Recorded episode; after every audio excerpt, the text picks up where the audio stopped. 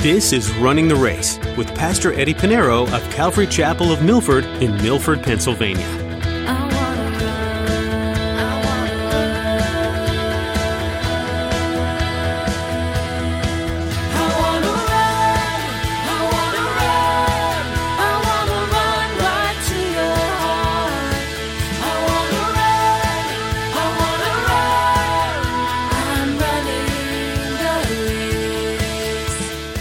As soon as someone does something wrong to you, we're called to pray.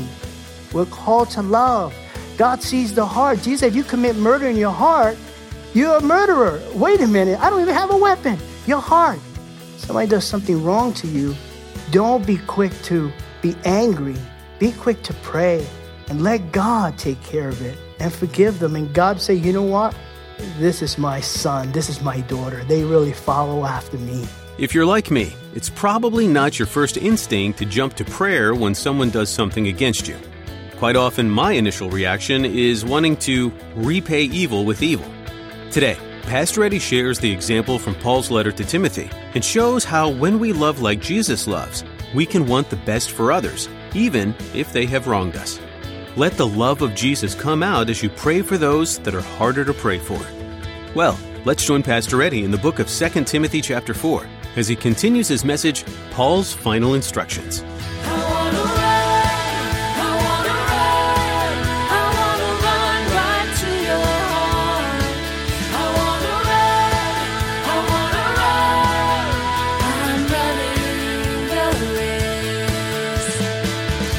You know, sin will blind you to the point where it doesn't matter if you're walking to your death. As long as it's pleasing and that's what happened with Demas here, and that's what happens to uh, many Christians today. The world will always be appealing, it'll, it'll be your friend. It will pull you away, drift you away from the things of God.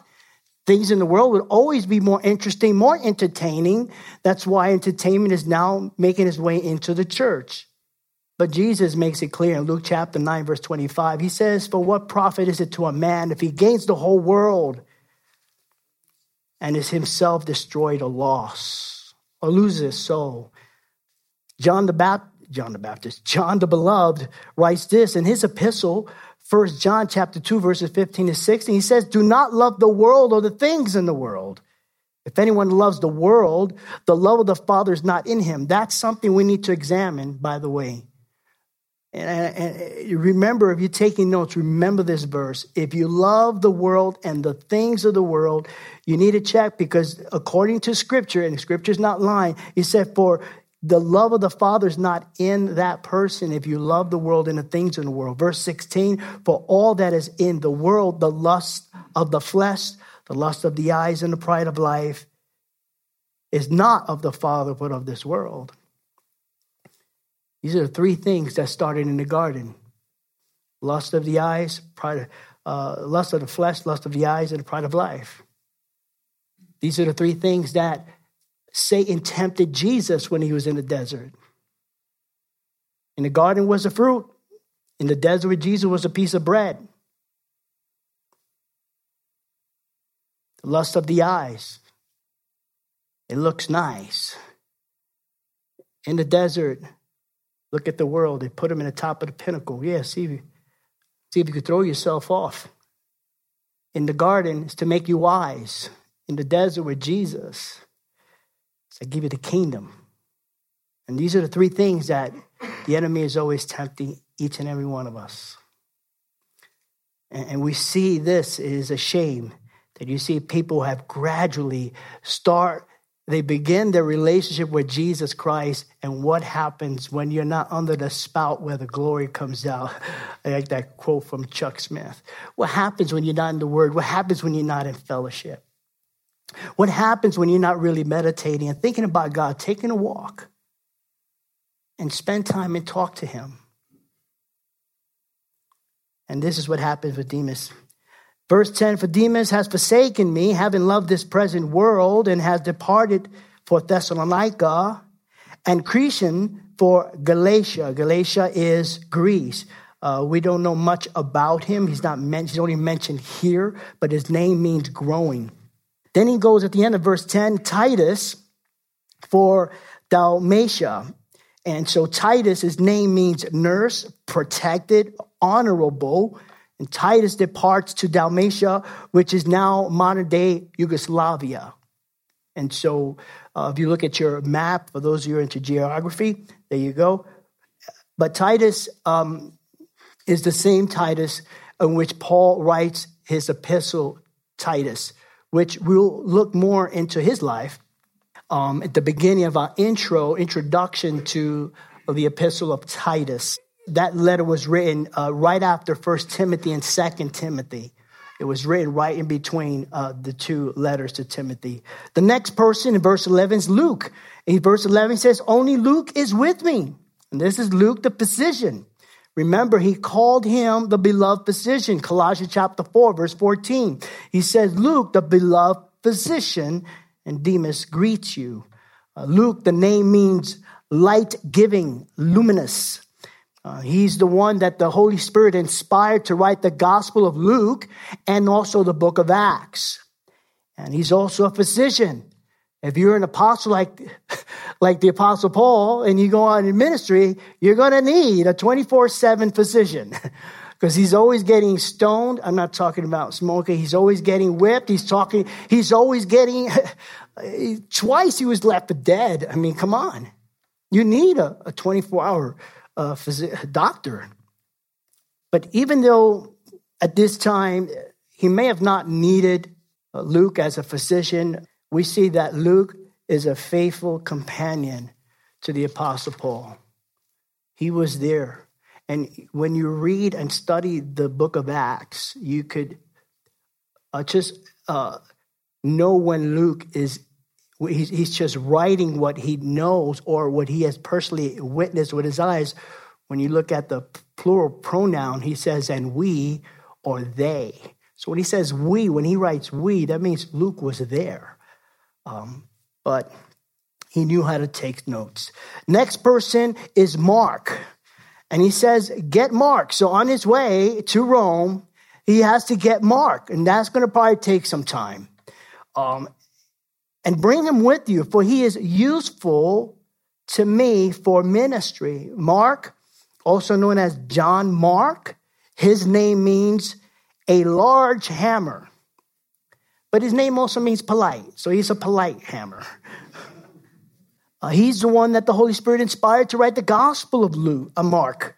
And Paul now instructs Timothy to bring him. But interestingly, uh, there was a past history between the, uh, the Apostle Paul and Mark. Uh, during um, Paul's first missionary journey, Barnabas went with Paul on his first missionary journey and they took Mark. Now, Mark is the cousin of Barnabas. So when you read Paul and Barnabas, Mark, who wrote the Gospel of Mark, is the cousin of Barnabas. And so they went on their first missionary journey in, in Acts chapter 15. However, uh, Mark departed. He left them for whatever reason. Probably the ministry was too much for him. Uh, wanted to go home to mommy. I don't know. But he left them. And so when they were planning their second missionary journey, the Apostle Paul and Barnabas, they had a dispute, if you recall. That was because Paul did not want to bring Mark, but his cousin wanted to bring his cousin Mark. And so at that point, there was a problem with the second missionary journey of the Apostle Paul. And it says in Acts chapter 15, verse 38, this is what Luke writes. He says, But Paul insisted that they should not take with them the one who had departed from them in Pamphylia and had not gone with them to the work. So obviously, the work of the ministry may have been too much for Mark, where he left. But I love how things turn around for the glory of God. Now, the one whom Paul once considered untrustworthy is now considered to be, as Paul says, helpful to him in the ministry.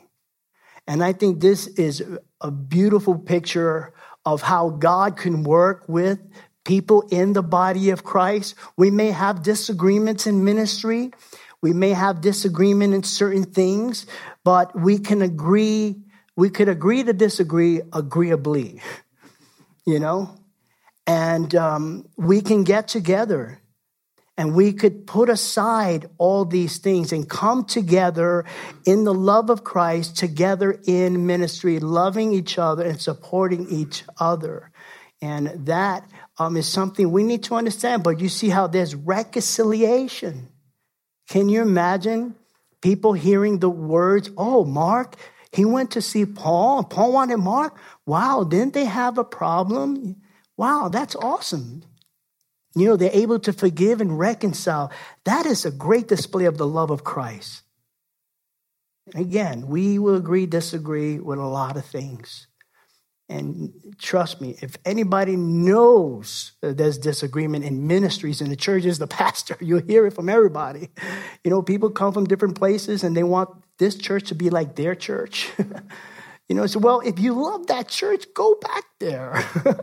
we're, we're different. It's like somebody coming going to your house. It's, I don't like the sofas in your house.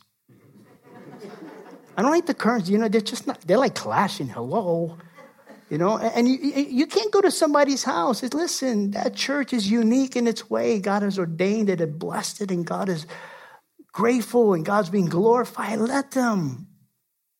As long as they, they're not teaching another Jesus, another doctor, great, man. As long as they, that's it. Let them teach the word.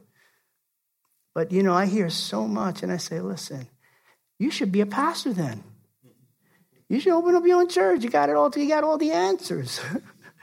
anyway, it's, but we come together. Agree to disagree agreeably. Verse 12, Tychicus, he says, In Tychicus I have sent to Ephesus.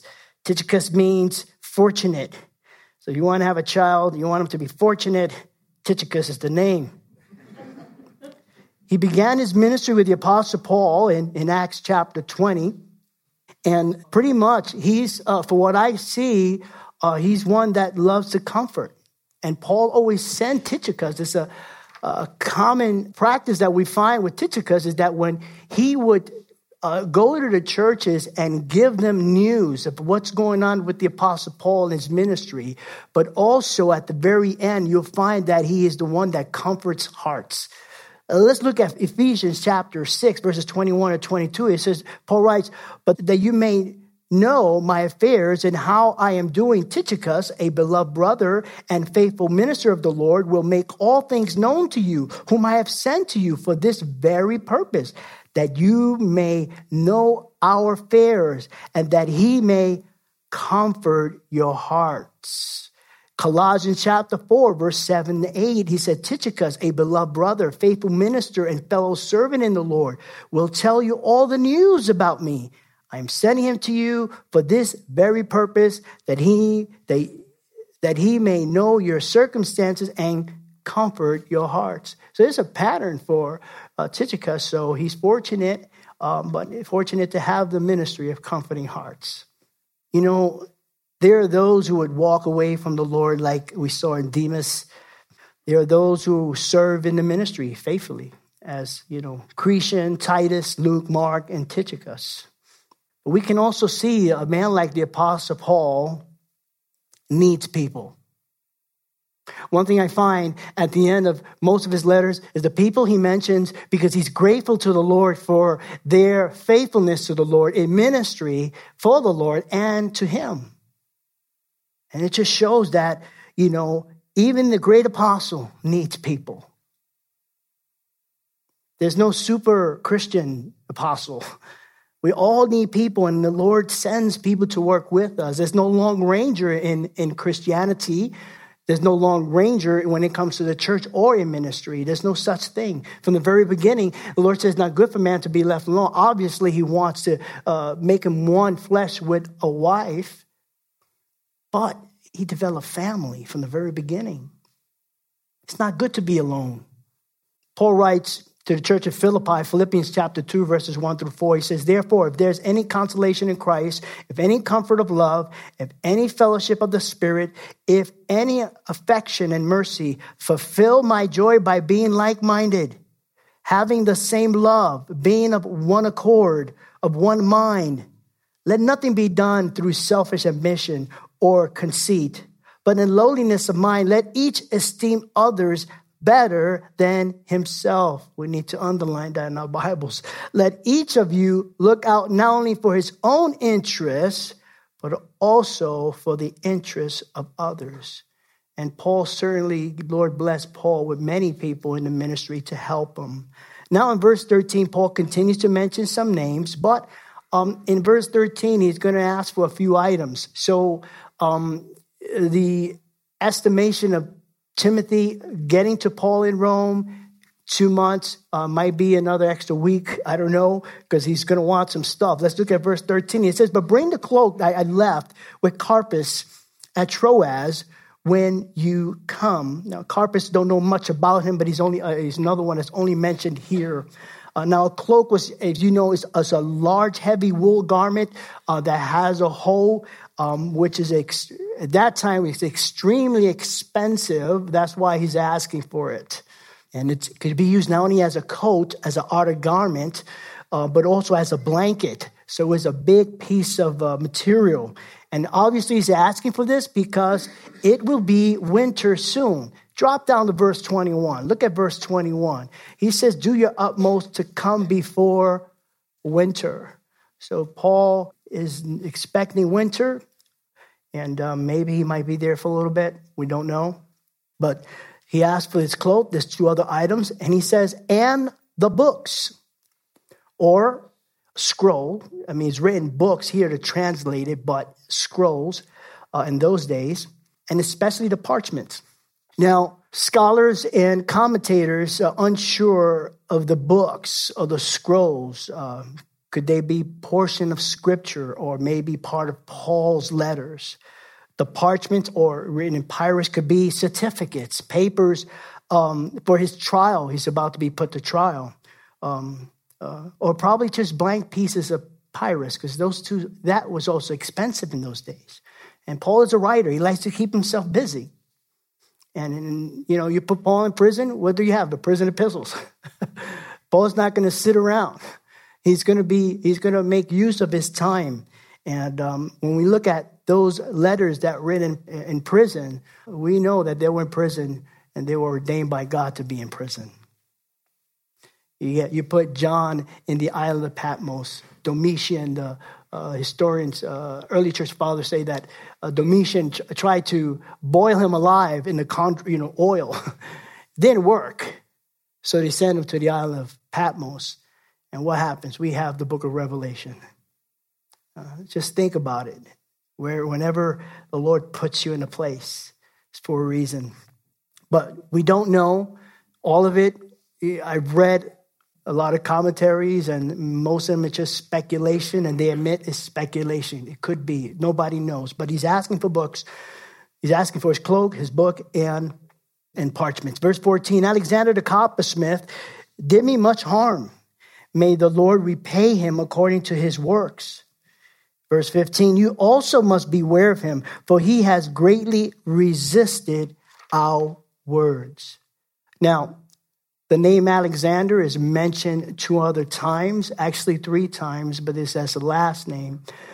But we're unsure is this the same Alexander found in Acts chapter 19, verse 33, Alexander who stood, uh, who stood up for the Jews in Acts chapter 19, or it could be the Alexander that he mentioned in his first letter to Timothy, 1 Timothy chapter 1, verse 20, where he said he delivered him to Satan. We're unsure because Alexander was a common name in those days. However, this Alexander did him much harm. You know, it's one thing to be mentioned in the Bible. That's your name mentioned in the Bible. That's incredible. But to be mentioned in the Bible for something you did wrong, that's another thing. Paul is not wanting to repay him in any way, but he left him in God's hand. He said, May the Lord repay him according to his works. And that's important for us. We're, we're, we're told to pray for our enemies. The world doesn't understand that. Pray for your enemies? Are you, you, you Christians are crazy. Really? Just let me at them. I'll take care of it. No, we're to love and pray for our enemies. That's not taught. That's not taught today at all. It's not taught in the schools. But we're, we're taught to pray for our enemies. Love those who persecute you, Jesus says. But if, if they do any harm, you know, eh, we're still to forgive them, not to retaliate, not to repay sin for sin. The psalmist write this in Psalm 62, verse 12. He says, Also to you, O Lord, belongs mercy, for you render to each one according to his works. God sees all things. In the book of Revelation, when it says his eyes are like the eyes of fire, if you see a picture painting of Jesus' eyes with fire, throw it away. That's not it's just symbolic. It's, a, it's just saying that Jesus is going to judge everything he sees, and he sees everything. Fires bring purity, judgment, and everything he sees is judgment. There's nothing that you can do that God doesn't see. Even your thoughts, even your evil thoughts, your heart, God sees it. He knows. Eyes a flame of fire. He's going to bring judgment. He said, Be careful. Your sins will find you out, the Bible says. You might be good hiding it, but God is good at judging too and it would be exposed. So be careful. But if those things are done to you with the love of Christ, forgive them, love them, pray for them, and let God take care of it. Paul wrote to, uh, to the church in Rome in Romans chapter 12, verse 19. It says, Beloved, do not avenge yourselves, but rather give place to wrath. For it is written, Vengeance is mine, I will repay, says the Lord. You think God doesn't know what you're going through? you think God doesn't see people hurting you, taking advantage of you? You think God doesn't see that? God knows that. But the problem is, be, before you even allow God to, to, to bring justice or to bring vengeance, you already took matters into your own hands.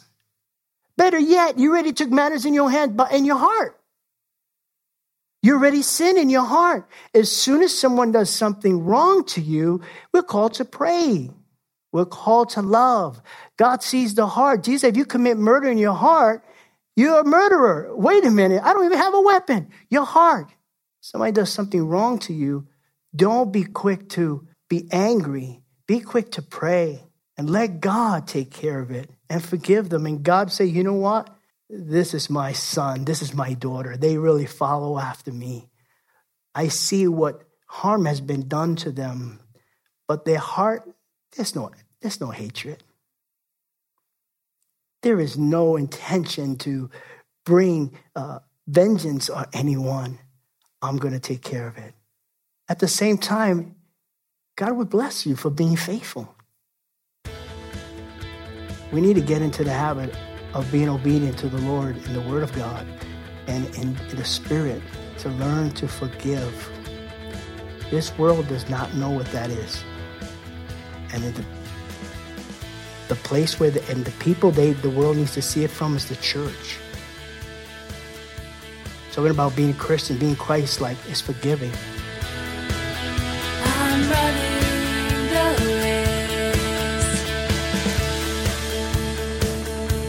You've been listening to Running the Race with Pastor Eddie.